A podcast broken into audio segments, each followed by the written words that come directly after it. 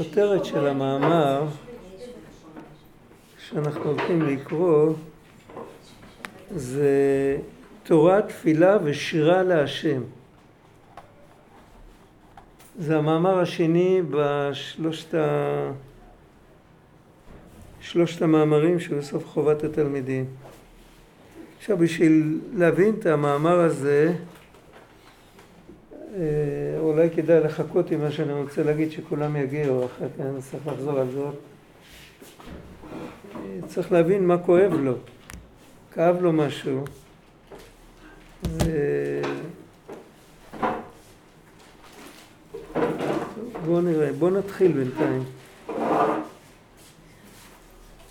דוד המלך ציווה את שלמה בנו לאמור דע את אלוקי אביך ועובדהו בלב שלם ונפש חפצה.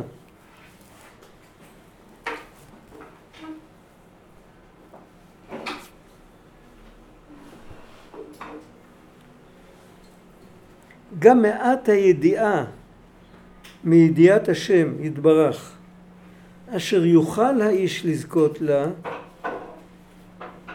לא בחקירות ולא בשכלו האנושי בכלל, רק על ידי העבודה שעובדים אותו יתברך, על ידי העבודה שעובדים אותו יתברך, יזכה לה. אף התורה שאנו לומדים בידיעת המצווה בפשטותן, בידיעת המצוות בפשטותן, גם זה, גם כשיהודי לומד איך אה, לכתוב מזוזה, איזה אתרוג לקנות, דברים כאלה. וגם בידיעות יותר עילאיות, דברים מופשטים, והחסידות, שכל כוונתנו בכולם, גם בדברים הפשוטים וגם בדברים הגבוהים, לדעת אותו יתברך המסתתר בה. כל מצווה יש לה גרעין פנימי שהגרעין הפנימי של המצווה זה הנוכחות של השם יתברך. זה שהוא ציווה אותה. מעבר לערך ההגיוני של המצווה, או לערך הרגשי של המצווה,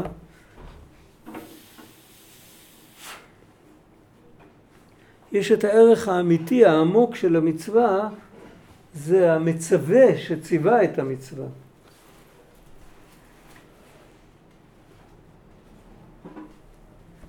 וכל כוונתנו לדעת אותו יתברך המסתתר בה.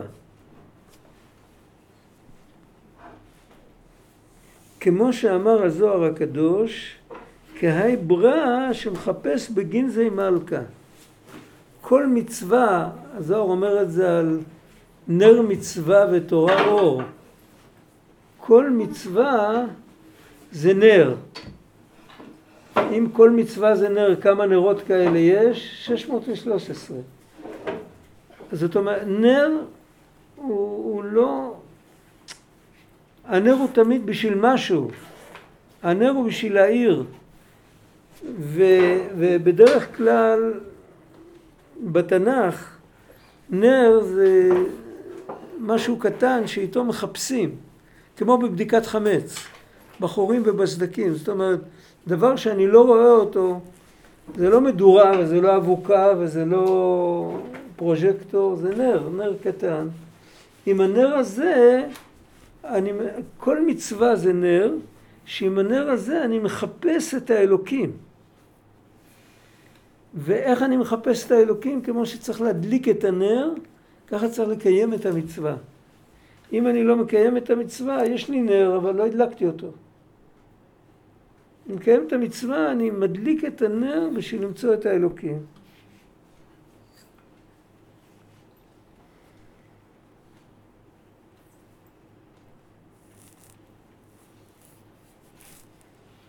וכל כוונתנו לדעת אותו זה רק מפני שהן עבודה שכך ציוונו אלוקינו שנעבדהו בעשותנו את המצוות באברי גופנו ונעבדנו גם במוחנו ודעתנו בלימוד התורה ופשטי המצוות.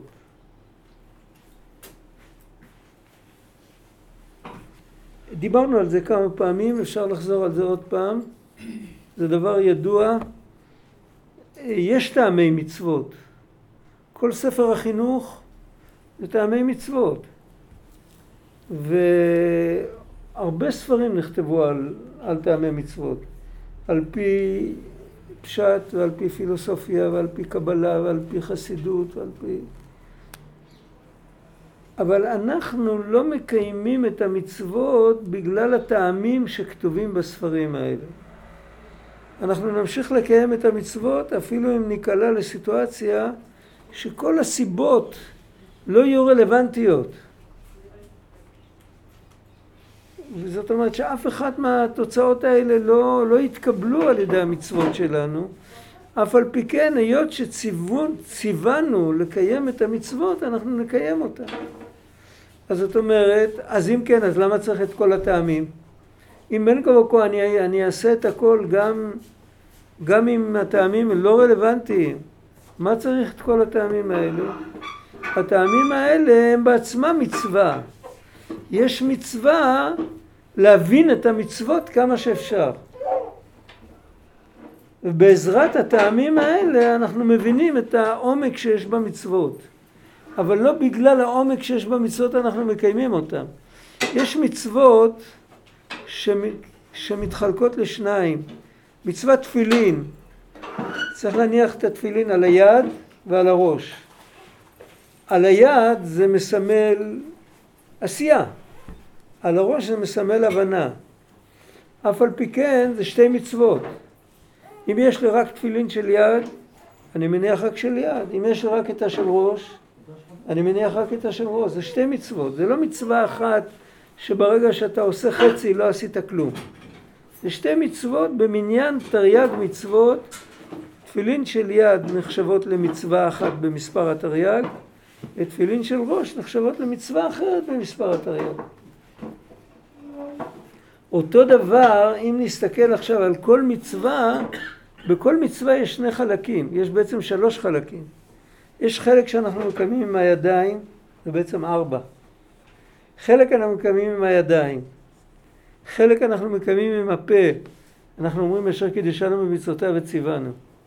חלק אנחנו מקיימים עם הלב, מה שנקרא שמחה של מצווה. וחלק אנחנו מקיימים עם המוח, ההבנה של התוכן של המצווה. החלק של הפה לבד, אנחנו לא יכולים לעשות אותו. זאת אומרת, אם אין לי את האפשרות לקיים את המצווה בידיים, אני לא יכול לברך אשר קידשנו במצוותיו וציוונו רק בגלל שהיה לי רצון לקיים את המצווה. אם אין לי אתרוג, אין לי לולב, אני לא מברך עליהם, אין לי סוכה, אני לא מברך. למרות שהייתי מאוד רוצה. חוץ מברכת המזון. אוקיי, עכשיו החלק של, ה... החלק של הלב אני יכול לקיים גם כשאני לא יכול. מחשבה טובה, הקדוש ברוך הוא מצרפה למעשה, מה יהיה אם אין לי? סגרו אותי בבית סוהר, אין לי, אין לי סוכה, אין לי לולב. אבל את החלק של הלב, את ההשתוקקות, את הכיסופים, אני יכול לקבל, אני יכול לקיים. את ההבנה אני יכול לקיים. ואת המצווה עצמה לא קיימתי, וזה ההגדרה ההלכתית של אנוס שפטור מקיום המצוות. אבל למרבית הפלא כתוב על זה בתלמוד, אני אצטט את זה איך שזה כתוב בארמית, אונס רחמנה פטרה וכמאן דאביד לא אמרינן. המשמעות של זה שהתורה פטרה אותך מהקיום ויש אתה אנוס, קשרו אותך באיזה צינוק ואתה לא יכול עכשיו לקחת את האתרוג, אבל זה לא, אתה גם לא קיימת, אתה לא עברת, לא ביטלת מצווה, אבל גם לא קיימת את המצווה. זאת אומרת שהחלק הכי עקרוני של המצווה אחרי ככלות הכל זה המעשה. וכך אמרו חז"ל, לא המדרש עיקר, אלא מעשה. מדרש זה ראשי תיבות מחשבה, דיבור, ראייה, שמיעה. אז כל זה, זה הכל, זה נפלא. ראייה ושמיעה זה חוכמה ובינה, זה מדרגות עליונות. אבל זה לא דומה, המעשה הוא העיקר. המעשה זה השורש. אם לוקחים לנו את, ה... את הראייה ואת השמיעה ואת ה...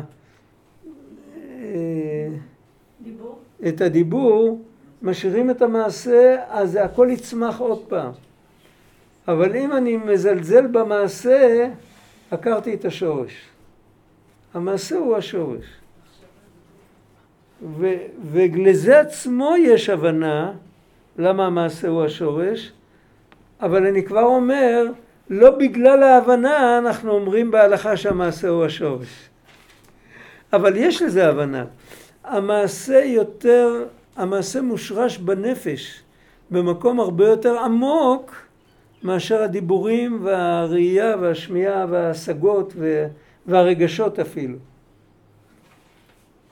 למעשה יש קשר עם עצם הנפש. זהו, ואפשר להוכיח את זה גם. יש אנשים שיודעים יפה לדבר, אבל כשצריך לעשות משהו, הם לא מסוגלים לעשות כלום.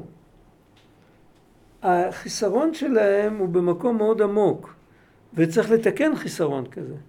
יש אנשים שיודעים לעשות ולא יודעים לדבר, אבל הנפש שלהם היא יותר גלויה במציאות, בגוף, בעולם, מאשר אלה שיודעים לדבר ולא יודעים לעשות. למרות שהדיבור הוא יותר קוגנטיבי והוא יותר שכלי והוא יותר זה, אבל המעשה, המעשה מושרש במקום הרבה יותר עמוק. המעשה זה היכולת שלנו ליצור, היכולת שלנו לעבור את המשוכה שבין מנטליות אנושית לבין אבן או לבין צמח. כי איתם אי אפשר לדבר. עם הכלב שלי אני יכול לדבר, עם חבר אני יכול לדבר, אבל עם צמח קשה לדבר. אם אני אגיד להציץ, תעבור לפינה אחרת בחדר, אני צריך להעביר אותו. זאת אומרת, היכולת שלי לתרגם את עצמי לממד כזה, שגם צמח וגם דומם יוכל, יוכל לקבל משהו, יוכל לשנות משהו, זה מגיע מהמקום הכי גבוה. יכולת התרגום הנפלאה הזאת, לתרגם את עצמי לרמה של דומם. בן שיודע ל... ל... לעבוד בעץ, באבן, בזה, אז יש לו יכולת לתרגם את עצמו לרמה של, זה הגודל של האמנות. באמנות יש משהו נפשי מאוד עמוק, יותר מאשר בשכל. ואותו דבר בקיום מצוות, בקיום מצוות יש עניין שאני צריך לשמוע בקול השם, לשמוע בקול השם. אני יכול לשמוע בקלות בקול השם במחשבות שלי, ברגשות שלי. אין דבר יותר הגיוני מאשר לשמוע בקול אותו אחד שברא אותי. אבל כשאני שומע בקול השם, למרות שיש לי, אה, עומד לי קיר מול, מול העיניים, וקשה לי, ואני צריך לעשות מעשה, אני צריך לקום וללכת, או, או להתגבר, להתגבר על מיניות, להתגבר על יצרים רעים. המעשה הזה זה היכולת שלי לבטא את ההתמסרות שלי להשם עם תרגום לעולם המעשה. ופה, כדי לתרגם לעולם המעשה, אני חייב לשאוב ממקום מאוד גבוה בנפש. הכלל הוא תמיד, רבנו אומר את זה בליקוטי מהר"ן בתורה ד', אה, חולה גדול יותר צריך רופא גדול יותר. ככל שאנחנו אמורים לרדת יותר נמוך, אנחנו משתמשים בכוחות יותר עליונים. אז זה, זה קודם כל עניין אחד, המעשה הוא העיקר. עכשיו גם, גם כדי לפתח את הכישרונות היותר עליונים, אם למשל, אה, אם למשל אנחנו רוצים באמת להתקדם בעבודת השם הפנימית, לא רק לעבוד כמו רובוטים, אלא באמת לאהוב את השם ולהיות בדבקות וכל זה, הבסיס של הכל זה קודם כל לגלות מהנפש שלנו את היכולת שלה לתרגם את עצמה לשפת המעשה. אם היא עדיין נשארת בתוך הקונכייה ולא יכולה לתרגם את עצמה לשפת המעשה, אז כל שכן וקל וחומר שהיא לא יכולה לצאת מעצמה כלפי מעלה. אם היא לא יכולה לצאת כלפי מטה, הכלפי מטה הוא לא כל כך רחוק כמו שהכלפי מעלה. הכלפי מעלה זה לעמוד מול האינסוף. הכלפי מטה אנחנו עומדים מול אבן. אם אנחנו לא יכולים לעמוד מול אבן, איך אנחנו יכולים לעמוד מול האינסוף? איך, אה, איך כתוב בתנ"ך, יש פסוק, אה, ואיך תתחרה את הסוסים, איך כתוב שם? תתחר. איך תתחר את הסוסים, איך כתוב החצי הראשון? את הרצים רצת וילאוך, משהו כזה. ניסית לרוץ עם בני אדם והם העיפו אותך. ואיך תתחר את הסוסים? זאת אומרת, אם את המאמץ הקטן אתה לא יכול לעשות, איך אתה מצפה שתוכל לעשות את המאמץ הגדול? המצוות זה המאמץ הקטן. המחשבות והדיבורים וה, והפילוסופיה שיש מסביב זה לא מאמץ בכלל, זה כיף, זה לא מאמץ.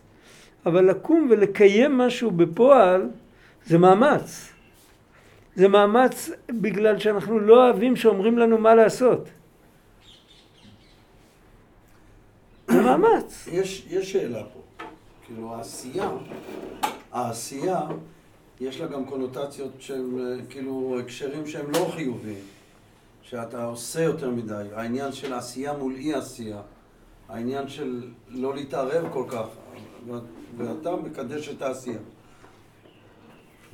אבל בעשייה שעושים מצווה בגלל שאלוקים ציווה, את הבירור הוא כבר עשה בשבילנו. אז פה זה הרבה יותר רגוע העניין הזה.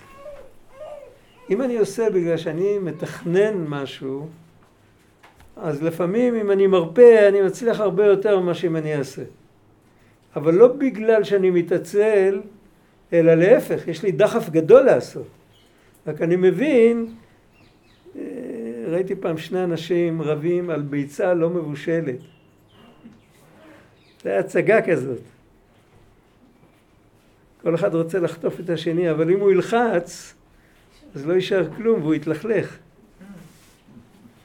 אז יש עשייה שצריך להתייחס אליה ככה. זה נכון, אבל פה כשאנחנו מדברים על... יש פה מקום. לאן ברחת? יש פה מקום. יש פה מקום, יש פה מקום, יש פה מקום. פה עוד הרבה מקום, חשבתי שהיום אף אחד לא יגיע, זה כבר ערב חג.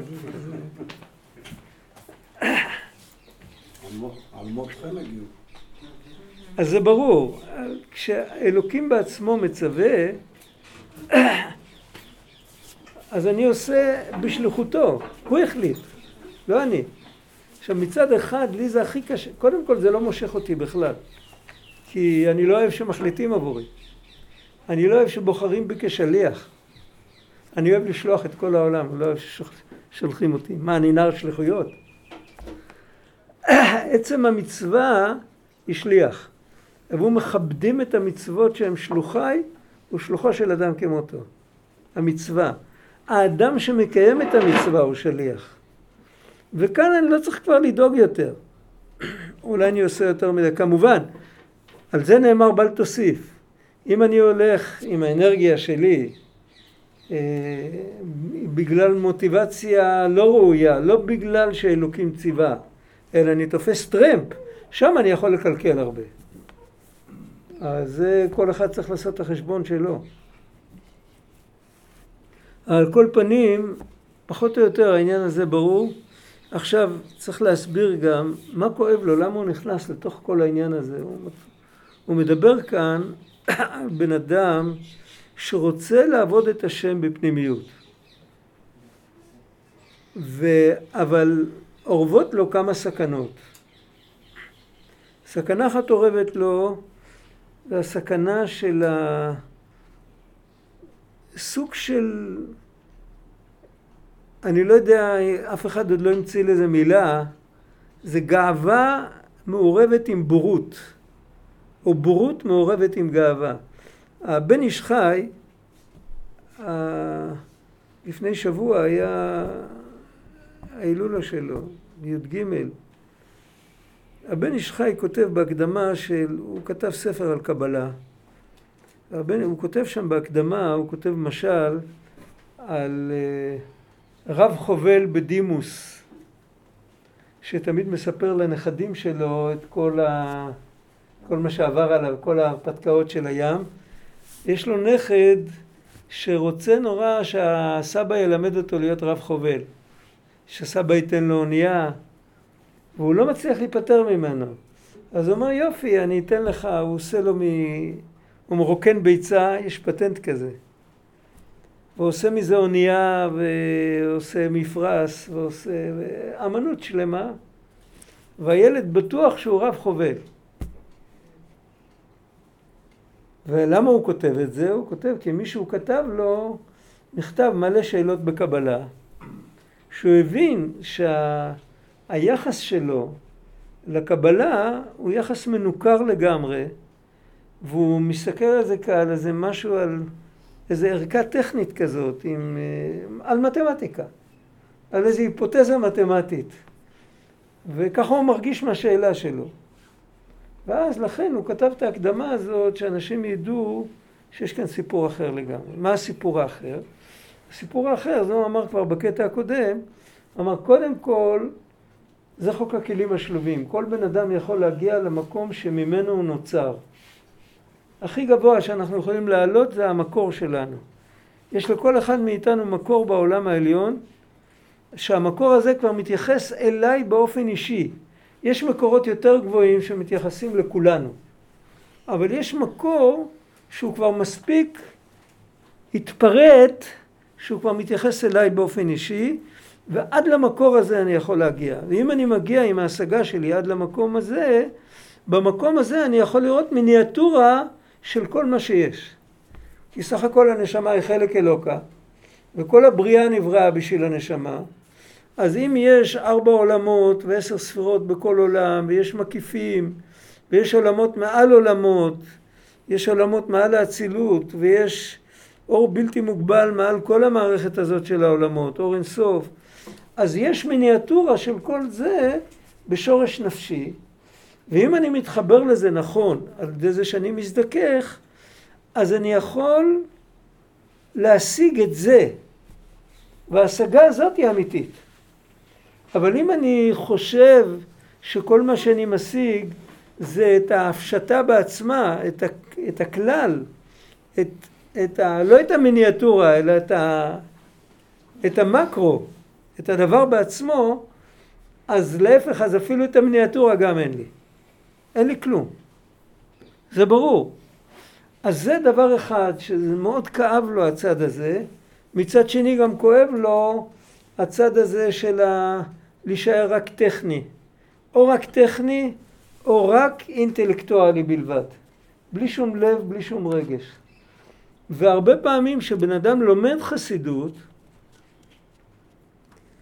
ו, והחסידות מלובשת בשכל, אין מה לעשות.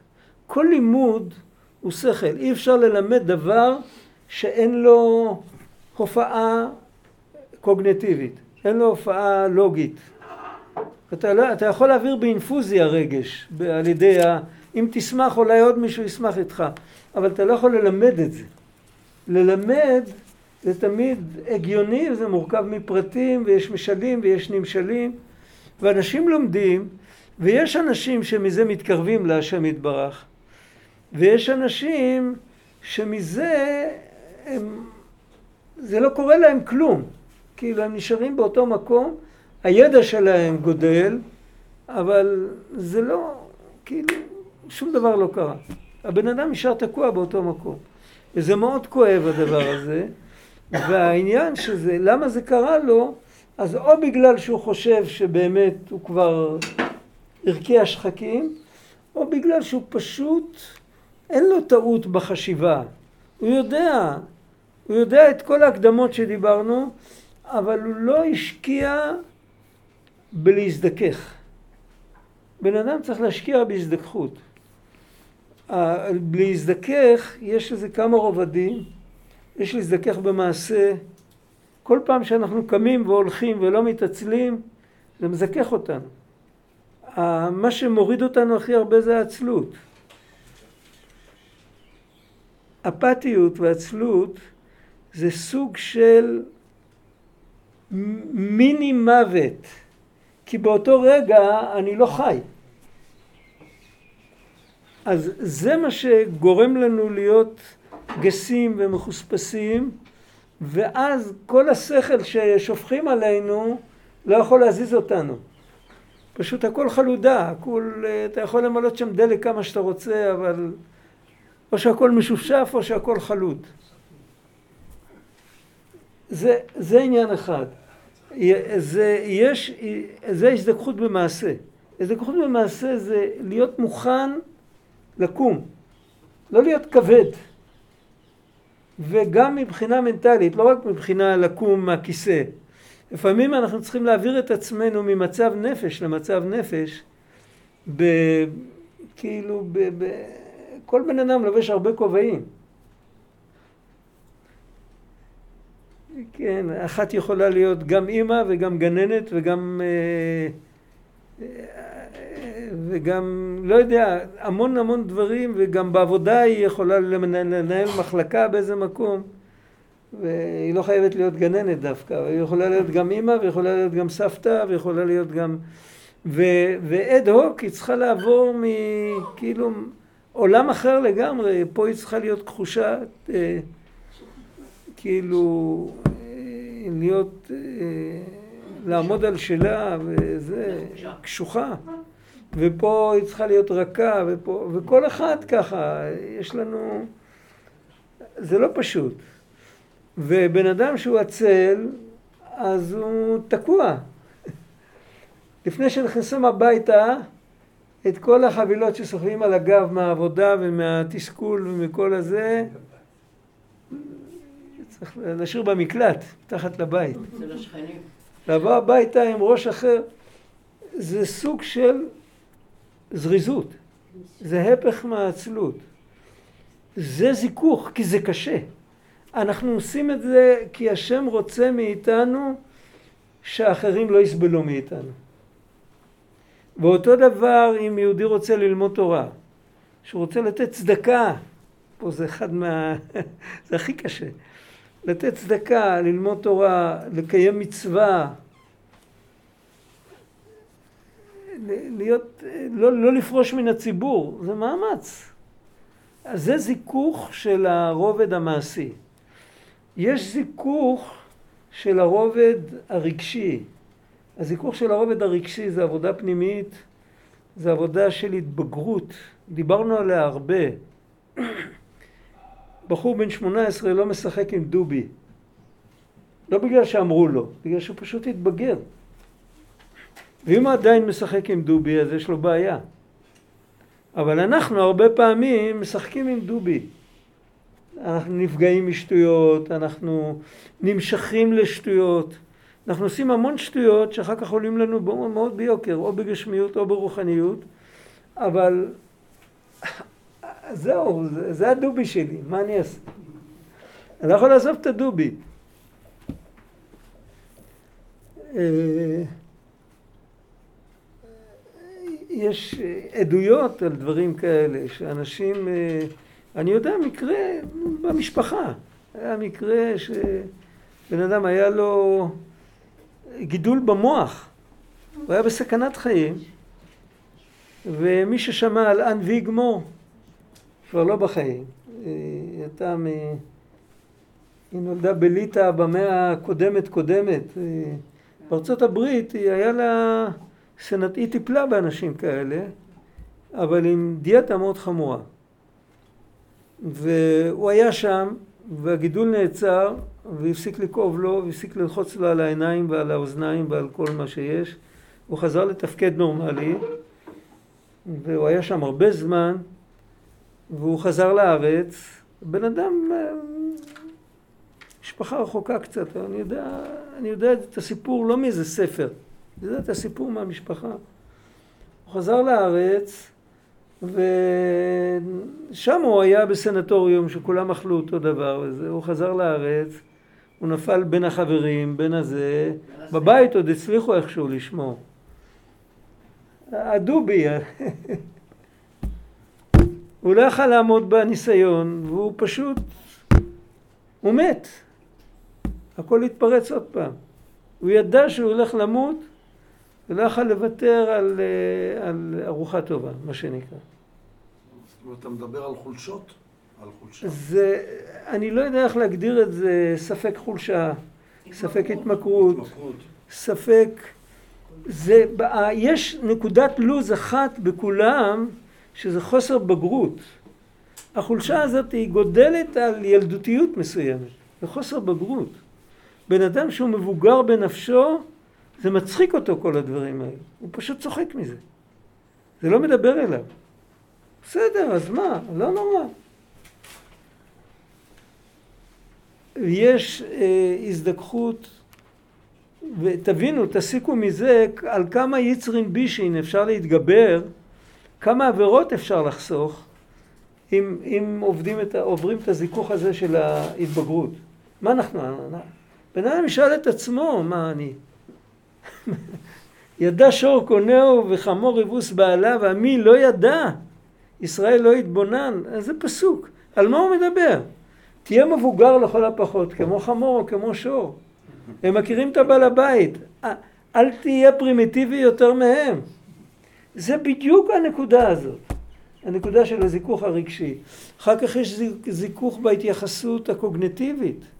איך להסתכל, על- בזיכוך הזה אנחנו מתחילים לזוז מלהיות מרכז העולם ושמים את השם יתברך באמצע. זה, כעבודה הכי קשה והכי רחוקה. אבל מה שהוא טוען, שלכל הפחות את הזיכוך המעשי, כל מי שרוצה להיכנס לעבודה פנימית צריך לעבור אותו. איכשהו, אפילו חלקית. אסור להיות פרפקציוניסט, אבל חלקית צריך לשתף פעולה עם זה, כי אחרת באמת אין טעם. אתה נכנס לכל מיני מקומות גבוהים, אבל לא ניקט השמשות. מראים לך, אתה רואה בחוץ יש קשת כל כך, השקיעה הכי יפה השנה.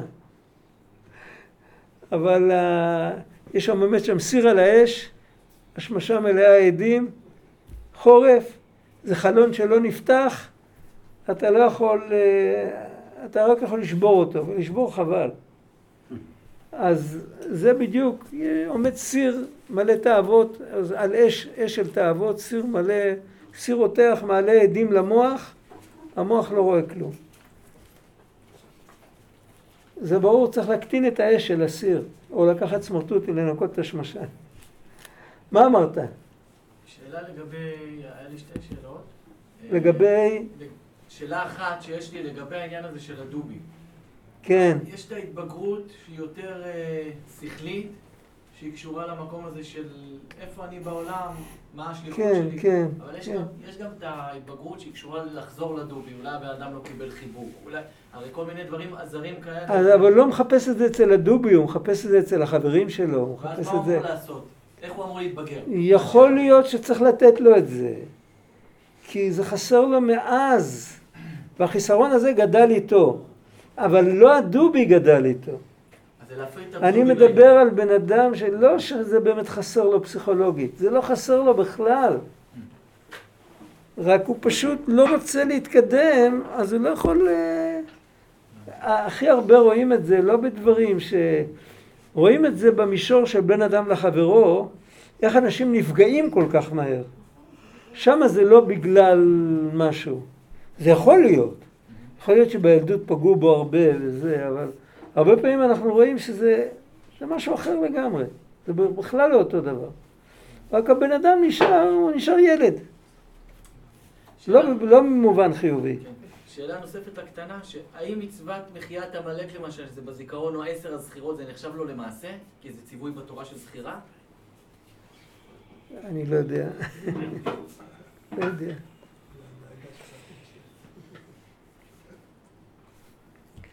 אז זהו, עכשיו בוא נראה, אחרי ההקדמה הזאת, בוא נראה מה הוא כותב, מה כן.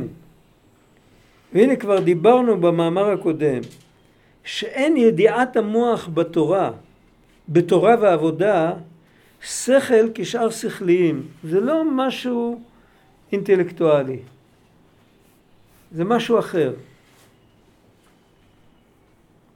זה רק השתלשלות והמשכת הנשמה במוחו היא. זה מה שדיברנו קודם, שלכל אחד יש במקור של הנשמה שלו למעלה, מי שלמד פעם אה, בליקוטי מהר"ן תורה ס"ו, יש מישהו שמכיר? והנה פי שניים ברוחי. אה, יש רוח דלעילא ורוח דלתתא. מי שלמד פעם בחב"ד על נרן וחיה יחידה, אוקיי. אז יש חלק נשמה שמתלבש בגוף, זה הנרן, ויש את השורשים, שזה חיה יחידה. אבל זה חיה יחידה מאובחנת, יש חיה יחידה של ראובן, יש חיה יחידה של שמעון. יש מעבר לזה משהו כללי, על זה הוא לא מדבר עכשיו. עכשיו הוא אומר שכל ההשגות שיש לנו בתורה, אפילו בהלכה, בתורה, בפשט, לא? אנחנו צריכים להבין שזה ההשגות שקשורות עם החיה היחידה שלנו, עם השורש שלנו למעלה. זה לא סתם, זה לא בהזדמנות, זה רק שאלה של איי-קיו וכל הדברים האלה. זה האור מקיף, מחילה הרב, זה נקרא אור מקיף, החיה היחידה. זה, החיה היחידה זה אור מקיף. יש גם אור מקיף פה, אבל זה אור שעם שלט רחוק הוא נותן לנו את האמונה ואת המסירות נפש שאנחנו מקבלים משם.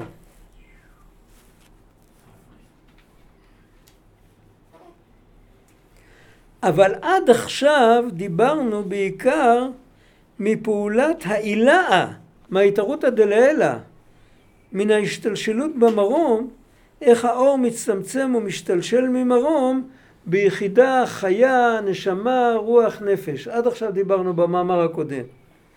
אבל כנגד זה צריך לפתוח פתחים שכל זה, לאן כל זה ייכנס. צריך לעשות כלים. כן, בן אדם בא, מחלקים מרק רותח, במקום לבוא עם כלי, הוא מגיע ככה. השם מרחם, הוא מגיע ככה. אף אחד לא ייתן, אף בן אדם נורמלי לא ייתן לו. בלי כלים אי אפשר לקבל. עתה רצוננו לדבר יותר מהפעולה אשר באדם. מה נעשה בו? איך הוא ממשיך את האור? זה כמו שמישהו שואל, תכליס, מה עליי לעשות? יפה דרשת, עכשיו תגיד לי מה לעשות. אנחנו כבר הקדמנו שהוא רוצה לקחת אותנו למקום של הזיכוך, גם במעשים, זאת אומרת להיפטר מהעצלות, גם ברגשות, להתפטר מהתינוקיות, וגם בשכל להתפטר מהמרכזיות. זה דברים שאנחנו יודעים לעשות אותם. רק מה, צריך לזכור, איך אוכלים אבטיח? לא כמו תוצדה. בשלבים.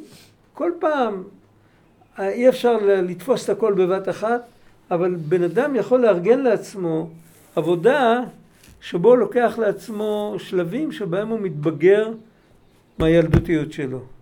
יש שלבים שבהם הוא יוצא מה, מהעצלות שלו וכן הלאה, או מה, מהמרכזיות שלו. פשוט אה, לראות את העולם ולראות, אה, הוא כותב ב... איך זה, איך קוראים לזה? תנאי הנפש להשגת החסידות. מוכר? לא מוכר, אה? יהודי שנהרג בשואה. אתה מכיר את זה? ראית את זה? לא, הם עשו לזה דיסק עם מיליון מונח. אקשטיין, כן. יכול להיות שיש את זה באינטרנט, יכול להיות שלא, אני לא בטוח. איך זה נקרא? תנאי הנפש להשגת החסידות. אה? יש הקלטה של זה ביוטיוב, לא משהו קצת... הקלטה? כן, הם מפרשים את זה קצת, אבל החוברת לא, היא לא. של עמית קדם. אצל עמית קדם אפשר להשיג את כן, זה. כן. עדיין יש לו? לא יודע אם עדיין. זה אחד מחסידי ג'יקוב בפולין. אלה, מאלה שהושמדו לגמרי, כל ה... לא נשאר מהם זכר. הוא היה יהודי מאוד מאוד גדול.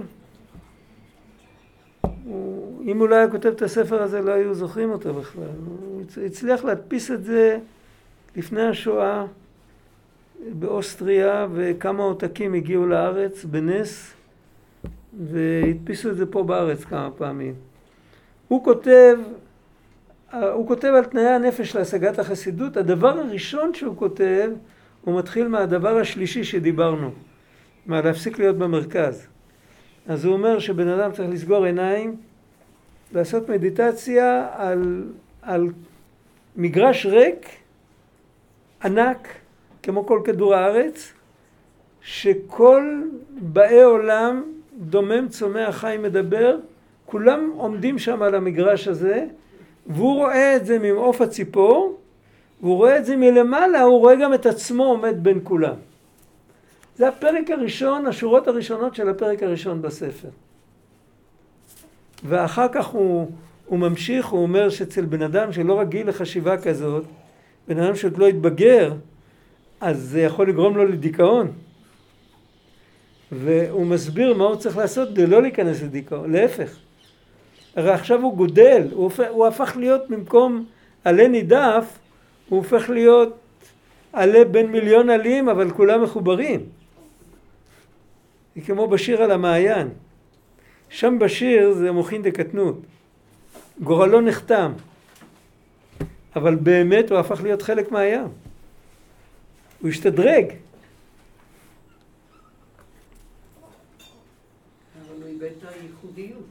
לא שמעתי?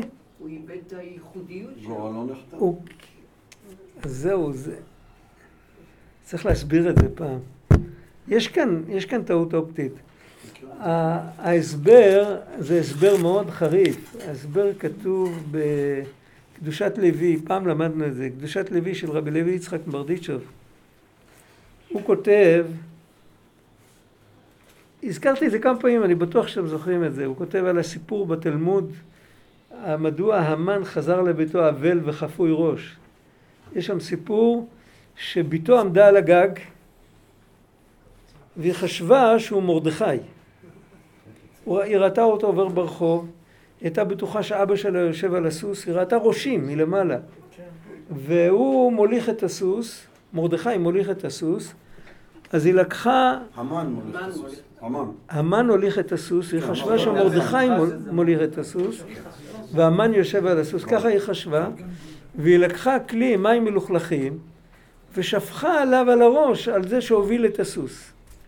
ואז הוא הרים את העיניים, והיא נפלה מהגג והיא מתה. וכתוב.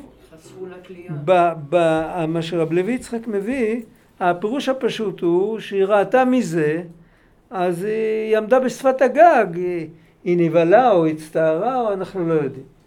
רב לוי יצחק כותב שם שאם מסתכלים היטב בסגנון של התלמוד, במילים, אז לא כתוב שם שהוא הרים את העיניים, כתוב שהיא הרימה את העיניים.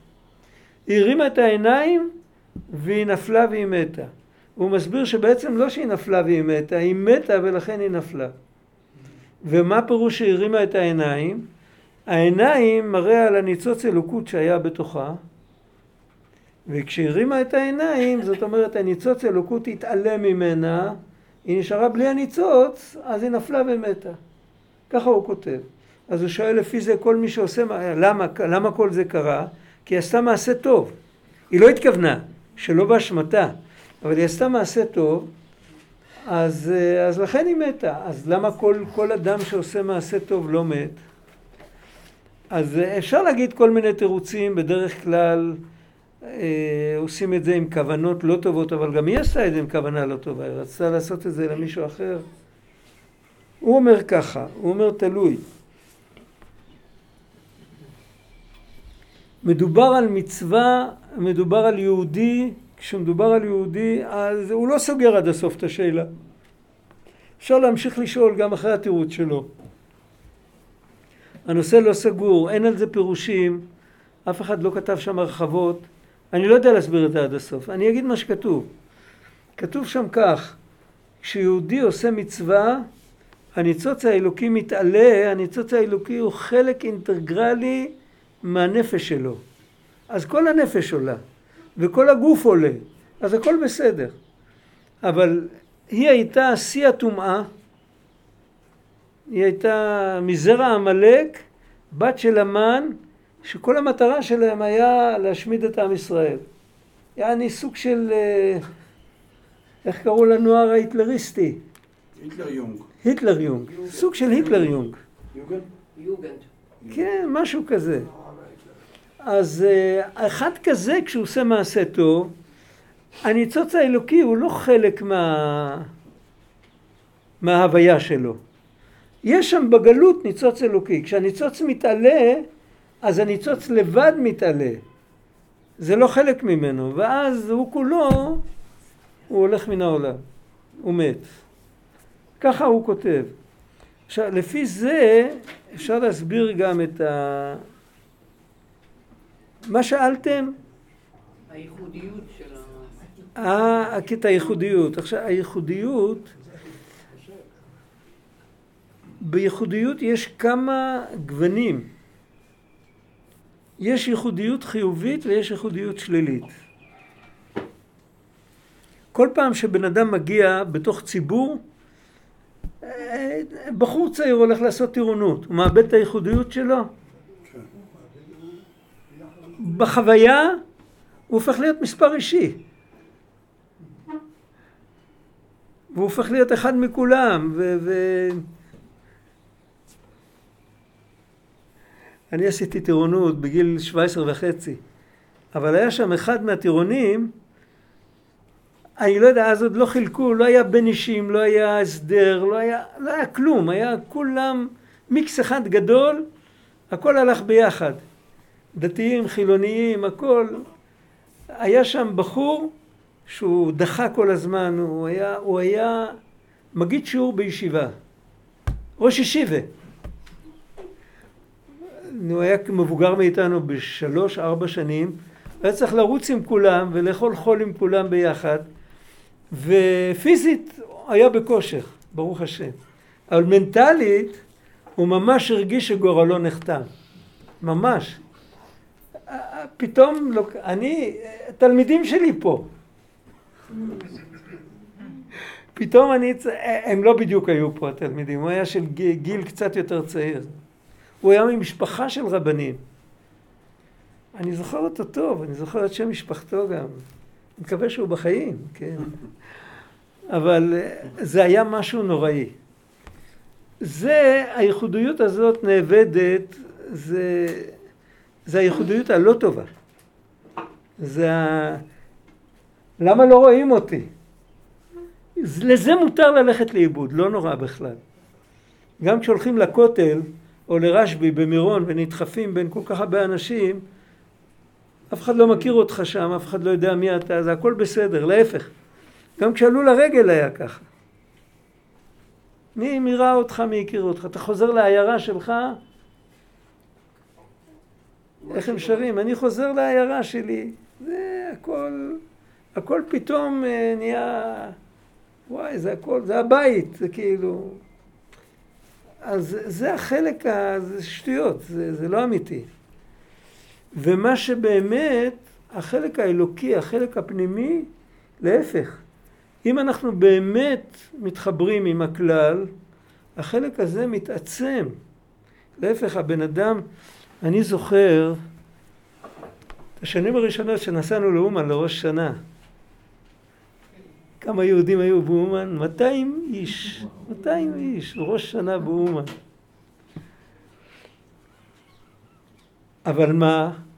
אז היה חסידי ברסלב, היה אחד פה, אחד שם, אחד שם, אחד שם. זה היה נורא. מי שגר בירושלים, אז הוא עוד איכשהו... אני גרתי בכפר חב"ד. וכשהגעתי לשם, חזרתי הביתה, אמרתי, ברוך השם, אני חלק ממשהו גדול. לא, כשבאתי לשם, הלכתי לאיבוד במאתיים איש האלה, אף אחד לא הכיר אותי. אבל ברוך השם, אני חלק ממשהו יותר גדול. וזו תחושה נורמלית, לא צריך להיות בעל מדרגה בשביל זה. אז האמת שעל הנקודה הזאת, אם הניצוץ יהיה חלק בלתי נפרד מאיתנו, ואז כשהניצוץ יתעלה, גם אנחנו נתעלה ונרגיש יותר כוח, או שהניצוץ יברח לו ואנחנו נתאדה, זה תלוי בעבודה שלנו כל השנה. זה אה, לא רק כשעולים לרגל ולא, זה ברור. אה, לא תמיד אנחנו, דווקא מתי שאנחנו לבד, אנחנו צריכים להכיר בעובדה שבעצם אנחנו לגמרי לא לבד. אנחנו תמיד חלק מהמכלול. זה עבודה, זה הזיכוך. עכשיו עוד יותר, אם בן אדם מגיע לזה, שזה כבר הופך להיות התפיסה הראשונית שלו, אז כשהוא לומד פנימיות, הוא עושה הרבה פחות טעויות, והוא מדבר הרבה פחות שטויות. כי הוא נמצא במקום יותר מדויק. קשה מאוד להסביר את זה. הרבה פעמים שומעים אנשים שמדברים קבלה, חבל על הזמן לאיזה עיוותים הם מגיעים, וכשמסתכלים לעומק, אז אפשר לראות שהכל זה רק, בעצם זה, כשהכל מבוסס על אגו, אז גם ההבנה משתבשת באיזשהו מקום. אין פרופורציות, אין כלום. ולהפך, כשזה מבוסס על החלקיות שלנו, שהכל קוליות שלנו זה סך הכל משהו חלקי. זה צריך להבין. ברוב העם הדרת מלך. אנחנו חלק. וכשזה מבוסס על זה אנחנו עושים פחות טעויות. קשה לתת דוגמאות כרגע, אבל לפעמים עולה שאלה, פה אנחנו לא לומדים קבלה, אבל לפעמים יש מקומות שלומדים יותר עניינים פנימיים, ואתה שומע מהשאלות, אתה יכול לתת אבחון פסיכולוגי לבן אדם לפי השאלות, לפי השאלות הפילוסופיות שהוא שואל. זה מדהים. זה מתבטא, איפה שהבן אדם נמצא מנטלית, זה מתבטא בכל הספקטרום, זה לא, זה לא רק על הספה של הפסיכולוג אפשר לך, לפעמים מפליטת פה אפשר לאבחן בן אדם. אז בשביל זה, אם הבן, כל אחד רוצה לשמור על עצמו, שהוא לא יעשה טעויות כאלה, אז הוא צריך בעיקר לעבוד על, ה, על הנושא הזה, על הזיכוך. לא, לא, לא לפחד ללכת לאיבוד.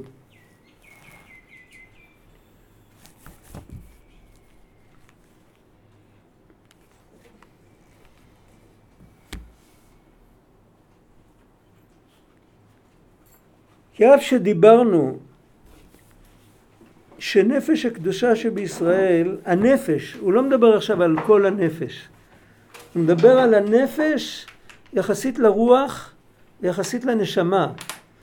אז כתוב בזוהר, הנפש שורה בכבד, הרוח שורה בלב, והנשמה שורה במוח. אז הנפש הקדושה שבישראל היא מתלבשת איפה? בכבד. ולא רק בכבד, הכבד הפונקציה שלו שהוא מסנן את הדם. לשרות בכבד זה לשרות במחזור הדם, לנקות את מחזור הדם. כבד בלי נפש לא יכול, אה, אין לו את האנרגיה לטהר את הדם. והנפש נמשכת לכבד, ולא רק לכבד, אלא לכל גופו. וזה סך הכל נפש דקדושה. הוא לא מדבר על הנפש הבעמית. הנפש האלוקית, החלק של הנפש נמשכת לכבד. זאת אומרת שהיא מקדשת את הגוף. אצל יהודי גם הגוף הוא קדוש. פלא. זו התחזקות גדולה. וגם גוף הישראלי מובדל בקדושת חיותו מן האינו ישראל מכל מקום, בכל אופן הוא אומר, כדי לגלות את זה צריך הרבה עבודה. צריך הרבה רחמים לבקש מאת השם יתברך וצריך להיות מוכן לעבוד קשה. למה? כשאנחנו רואים שאיש ישראלי מתגשם, הוא, הוא מתעצל, הוא הופך להיות אה, כאילו, איך קוראים לזה בספרות? הוא משמין ומקריח. אבל לא, טכ, לא פיזית, אלא כאילו כבד לב פרעה. מתעבה, עבה. כן, הוא כאילו מתברגן. מתעבה זה ההפך מלהזדקן. מתברגן, מתברגן. זה עביות, הפוך מזיכוך. כאשר מתגשם, נעלמת חיות קדושתו ממנו ונשאר רק כאדם לבדו. אתה יכול לראות אותו התגובות שלו הן בדיוק כמו, ה... כמו המקבילה האיטלקית או הצרפתית או משהו כזה. לא רואים כלום. וגם אם אינו מתגשם כל כך, ויה... שימו לב לביטוי, הישראליות נמצאה בו, אנחנו לא יודעים את המעלה שלנו. אה, מישהו, מישהו זרק לי פעם, אה, אני סיפרתי את זה, הוא אמר לי בדיוק, אה, הוא אמר לי את השם של ה... איפה זה היה? זה היה פה, אני חושב, סיפרתי. על אותו ילד שהשליח חב"ד בנפאל מצא בתוך פח זבל. סיפרתי את זה פה, נכון? מישהו אמר לי, איך הוא אמר לי? קוראים לו ליפשיץ, הוא אמר לי. אני מתפלא שאני זוכר. מה הוא לא. רצה? ילד בתוך פח זבל. הילד. אוי. ילד. פה בישראל לא מוצאים ילדים בתוך פחי זבל. ברוך השם. יש גם עוד הרבה דוגמאות ש... שיש אנשים שגוועים למוות ברחובות בכל מיני מדינות בעולם. אצלנו זה לא קיים. תגיד מה שתגיד, ההוא לא יודע, הוא כזה והוא כזה, הוא... אבל היהודי, היהודי נשאר יהודי. רחמנים ביישנים גומלי חסדים. הוא יכול להיראות איכשהו לא ייראה, אבל הישראלות, הישראליות, איך הוא קורא לזה, נמצאה בו.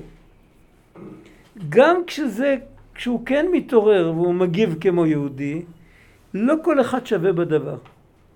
לא כולם מגיבים אותו דבר לאותה סיטואציה.